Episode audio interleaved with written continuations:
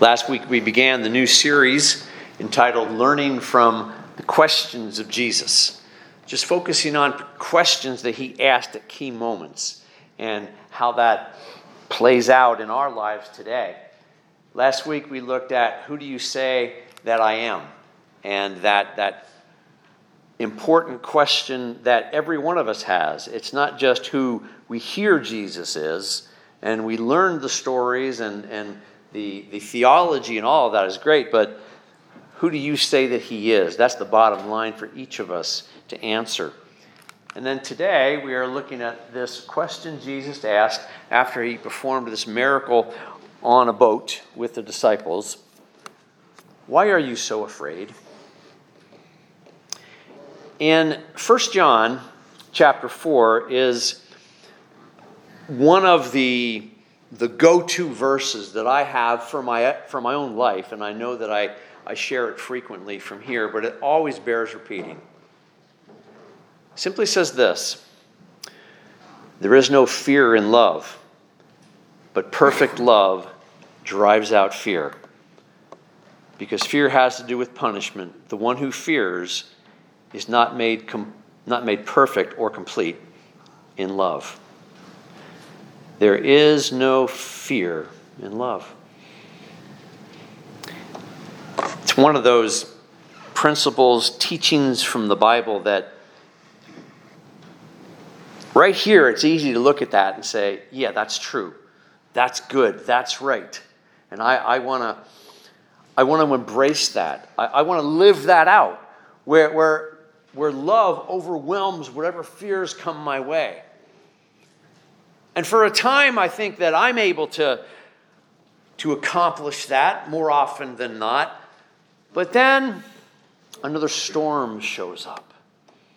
And, and the old fears that I've experienced before from the old storms and past storms in my life begin to, to coalesce in my heart and attack it. And, and there's the wind and the lightning and the waves, and, and, and it just feels so tumultuous within. And then all of a sudden, there is no fear, and love begins to fade into the background. And, and, and love seems like a distant shore that I can't get to. And fear wins the day. Why? Are you so afraid? Today's story comes from, as we already read from, Susan shared with us in a moment ago, from Mark chapter 4. And we're going to see here today that there's another story that's similar to that. Later on in Mark, we're actually going to look at the parallel passage in, in Matthew 14, and, which is listed on your outline. But it's another time where the disciples are on the sea, a storm comes and something strange happens, but, but Jesus is there. But we're going to contrast these two similar events. The Sea of Galilee, although a relatively small body of water, to this day can be invaded by patterns that will develop large waves to the point where it's dangerous for small craft on the water because of the topography, because of the way the, the weather currents travel. And the, the disciples in Jesus' day were fully aware of that, at least those that were fishermen. You had at least four of them that were very seasoned fishermen. And so they, they knew this and they knew how to prepare for it and could usually see it coming but this was not a strange thing. Something else to keep in mind as we, as we look at these stories is that in the ancient world, including among the Israelites, the, the ocean or the depths of the ocean, what lies way underneath the surface of the water, was thought to be the place of the dead. That, that's why when you read some of the Psalms, it talks about, you know, save me from the depths. It was a fearful place, the oceans and the seas and, and, and what lies underneath. And so this was a place that now the, the fishermen would be able to overcome that fear enough to carry out their work. But what about the other disciples who weren't fishermen? What about someone like Matthew, who was a tax collector? What about someone like um, you know, Simon, who was, who was a zealot? Would he, was he comfortable out there on the water? And so fear would be a companion already on the boat to some extent for those and other reasons for these men. But let's look at, first of all, the, the passage from, from Mark 4. And what you see in this passage is you see a fear of the storm, which is fairly obvious. And this was getting out of control even for these very experienced fishermen. And Jesus was on the boat, and you almost get the sense from the way it's written about here in Mark and in the, in the parallel passages, it's told again in, in the other Gospels, that Jesus was already on the boat. It had been a busy day and he was tired, and that was a good place to lay down. And perhaps the disciples, they had already decided to go across the water, but Jesus is already in the boat and maybe even already asleep. And so they pushed out and he's sleeping. Now we'll just get across the boat. Jesus can get some well needed rest. Do you know anyone in your life, maybe it's your spouse, maybe one of your children, your parents, who can sleep through anything? That's not me. I can I can awaken at the the flutter of a moth wing. I mean, I just any anything will keep me up, and and especially things up here. Um, but uh, I, I, admire one of your former pastors named Jim Greil. Um, he's someone that can sleep anywhere. He, he amazes me. We, would be at a family gathering, and um, he, would be sitting over there after dinner and you know enjoying everyone, and just. Uh, knock off real fast. And, and my kids would get a kick out of it when, when, when he would fall asleep like that. And, um, and then my mother in law, uh, Pat, would usually say, Jim, you know, you're missing it, you know. Forgive me, Pat. but he can, he, can, he can sleep very well. I can't do that. Apparently, Jesus had that gift that he could sleep as the boat on the boat at all, and then the storm comes. Now, as the storm was happening, of course, they're all scurrying around, and, and the larger the waves and the stronger the wind, the more the, the more intense things happen. Now, if I'm on that boat and I'm not um, Peter or Andrew or James or John, the fishermen, then I'm looking to them. And if they're not panicked, then I'm feeling okay. Like, okay, this is still scary, but they seem in control. They know what they're doing. But if they looked panicked, okay, this, this is bad. And that's apparently the, the level it got to. And there's Jesus still sleeping somehow in all of this. So they woke him up. Now, are they, are they angry with him? Frustrated?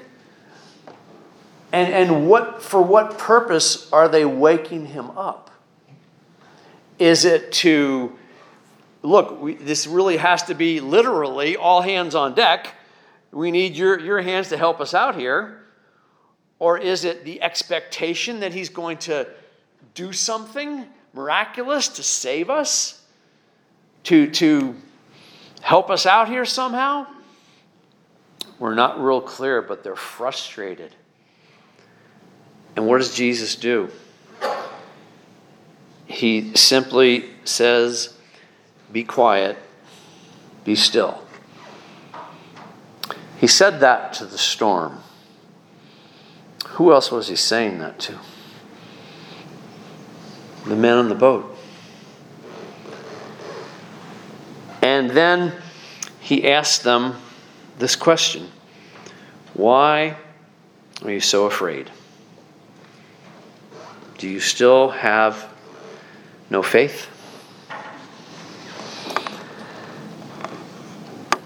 They weren't ready at that time in his ministry to, to believe that fully or to embrace the level of faith that, that that was required to overcome the fear, that love would overcome fear in that frightening moment.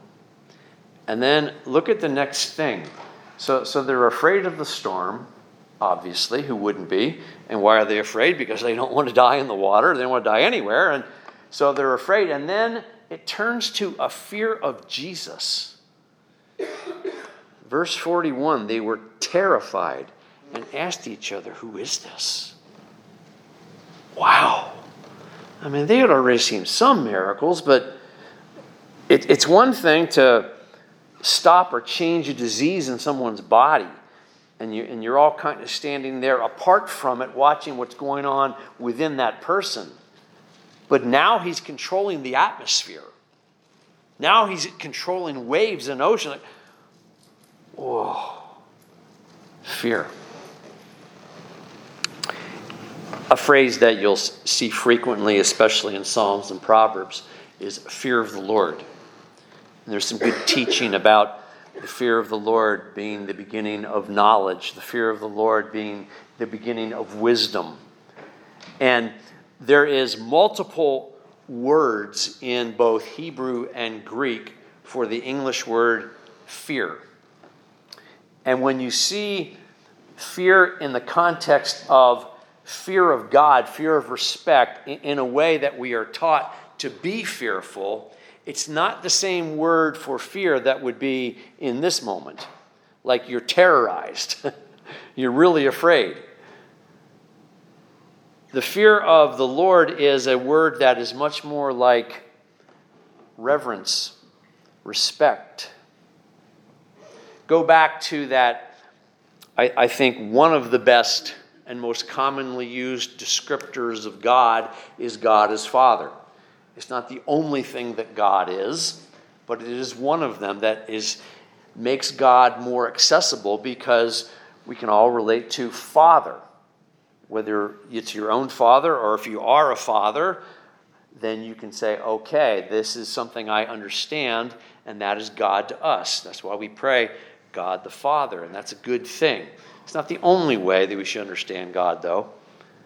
But think of that, that descriptor, that metaphor about God in relation to fear. When you're very young, your father, even if your father isn't the biggest man on the planet or most physically fit, if you're talking about a little child, your father is physically stronger than you are by far. Your father can hurt you if he wanted to. Now, thankfully, in the vast majority of times, that doesn't happen because love is, is what that relationship needs to be all about. Sadly, there are moments where fathers become abusive to their own children. And so it goes from a respect as you're growing up and seeing what your father can do. And honestly, as a little boy or a little girl, aren't you kind of in awe of your, of your dad or even your mom? Wow, look at what they can do. Wow, one day I want to be like them. And, and that's a good, healthy, a sign of a good, healthy father child relationship, mother child relationship, when your little boy or little girl sees you in that way when they're young. And of course, that changes somewhat as you grow, and that's normal human development.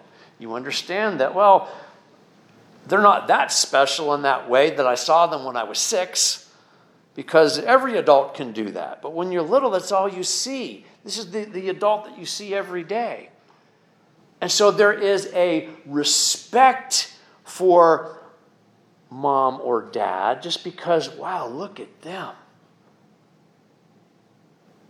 But when it turns into a fear, a terrorizing fear, then something's gone really wrong. When we see God, do we see the loving Father that we are in awe of, that is way stronger than we are, but is, is gentle toward us? Or do we see the Father who is anything but loving and even abusive? And that's why that Father image of God, although important, can't be the only one because not everyone has a positive image of Father. And that's where the, the distinction between a healthy fear of the Lord versus a terrorizing fear of God is important to understand that difference. So, what about this other story? Go to Matthew chapter 14. This is also written about in the other Gospels, but only Matthew points out this one important element that uh, we see here, and that's what Peter does in this story. And you probably be familiar with this story. So let's go to Matthew 14, beginning at verse 22.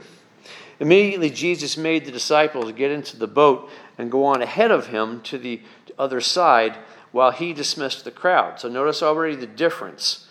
The first story, Jesus is on the boat with them. This time, he's sending them without him. After he had dismissed them, he went up to a mountainside by himself to pray. Later that night, he was there alone. The boat was already a considerable distance from land, buffeted by the waves because the winds were against it. Shortly before dawn, Jesus went out to them, walking on the lake. When the disciples saw him walking on the lake, they were terrified. It's a ghost, they said and they cried out in fear. Now, remember that, that thought of, of the, that teaching, that, un, that belief that the, this was the place of the dead, the ocean, and there is a, what they thought to be a ghost. So that, that connects there. Continuing at 27. But Jesus immediately said to them, Take courage, it is I, don't be afraid. Lord, if it's you, Peter replied, tell me to come out to you on the water. Come, he said. Then Peter got down out of the boat walked on the water and came toward Jesus. But when he saw the wind, he was afraid and began to sink and cried out, Lord, save me. Immediately, Jesus reached out his hand and caught him. You of little faith, why did you doubt? And when he climbed up into the boat, the wind died down, and those who were on the boat worshiped him, saying, Truly, you are the Son of God. So there's a fear that this could be some aberration, some kind of a ghost. There's a fear of, of the wind by Peter. While it's first an amazing step of faith on his part, and God honored that faith with giving him this, this impossible ability to walk on water, he now looks around instead of ahead at Jesus, he sees the waves, he sees um, what the wind is doing. It specifically says the wind and what the wind's doing, and that's when he begins to sink. And then Jesus helps him, and he gets back up on the boat, and like the other story, then everything calms down. But look at the difference at the end. This is important. Instead of fear of Jesus, it's worship of Jesus. In the first story, he was, they looked at him and said, Who on earth is this? This they're, they're scared. Now, he walked in the water, he comes to them, he stops the Peter's okay, he stops the storm. And what do they do? They worship. So, my question then between these two stories is what happened in between these two storms that would affect the heart and mind and, and souls even of the disciples that they have this different reaction, the most important of which is at the end. They're looking at Jesus in fear and even in terror in the first story. And in the second story, they're praising him, they're worshiping him, and they're proclaiming, Yes, you are the Son of God. In Mark, and in, in the Gospel of Mark, the, the first story comes in the fourth chapter, and the second one comes in the sixth. So it wasn't that long between them, but there was a, a fair number of things that happened between these two events. Among them, the demoniac in Gerasenes, which is that really freaky story of a man who was living in a cemetery basically and the whole town was terrorized because he was he was demon possessed and as he was approached by Jesus and Jesus told demanded, commanded the demon to tell me your name, the demon said, My name is Legion because there are 2,000 of us in here, which would be the size of a legion, give or take. and there was a Roman garrison nearby. And so legion would be a word that the people would understand, and perhaps those people had suffered greatly, more greatly at the hands of the Roman in their past. And there's the cemetery, possibly the bodies of, of the people who were, you know, tortured and, and to death by the Romans. And so there's this demon named Legion. And Jesus calls him out and he sends the, the demon into a herd of pigs and they go down a hill and die. And, and there's so much in that story we could say, but here you have the, an obvious fear of, of, demon and this presence and this power.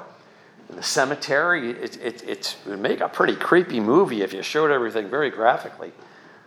Even, even with the pigs dying. I mean, come on, this is, this is hard. But then what happens at the end is really interesting. The town is afraid of, of course, this, this, this man and what he's doing. But when Jesus comes, and it says the man is now in his right mind, in his right senses, he's okay, and the demons are gone.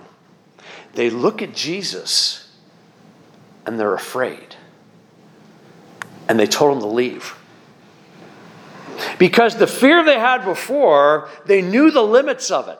They knew, as, as terrible as it was to have to live with this man up there in the hills around the cemetery, they, they kind of got used to it after a while and they, they were able to avoid him. And, and they, any, any terrible fear, you can get used to it after a while, as horrible as it is. And so it was not really under their control, but it was within their understanding. Here comes this teacher, this rabbi, that gets rid of that presence in this man, and, and that's God. But we can't control him. We don't understand him. No, this is too much. We got to get him out of here. Now, the disciples saw all of this. Okay? Just keep that in mind. And then there was a, a miracles that kind of happened simultaneously, or at least in the same event. There, there was a, a synagogue leader named Jairus, and his daughter was very ill. And, and he, he searched for Jesus, said, Please, Lord, come to my home. My daughter is sick and dying. And Jesus said, Yes, I'll go to your home. And then on the way to the home, there's a woman who was suffering from bleeding for, for pretty much all of her life, and there's nothing she could do about it. And when you were bleeding like that, that made you unceremoniously clean and unclean, ceremoniously unclean, excuse me. And, and so she couldn't participate at the temple, and her family would shun her, and she was an outcast among her own people for something she couldn't control. And she found Jesus and, and touched the just his, his cloak. And that was her faith. And she was healed. And then he continues on the way and goes to Jairus' house, and, and they received word that she was dead, the little girl. And he said, Well, I guess you don't have to bother now. He said, No, she's not dead, she's asleep. And he went in there and, and brought the girl back to life or out of unconsciousness, whatever it really was. Peter, James, and John went into the room with him. So all the disciples witnessed this. And in that those two stories, you had a fear of death, of course. This little girl, no, Lord, don't let this happen. Save my little girl. And then you have a fear of life because this woman was living in this existence where she just wanted to get better. And, and even tells us in, in, the, in the story that she used all the money she had to go to all the doctors, nobody could do anything. And she was afraid to live like that.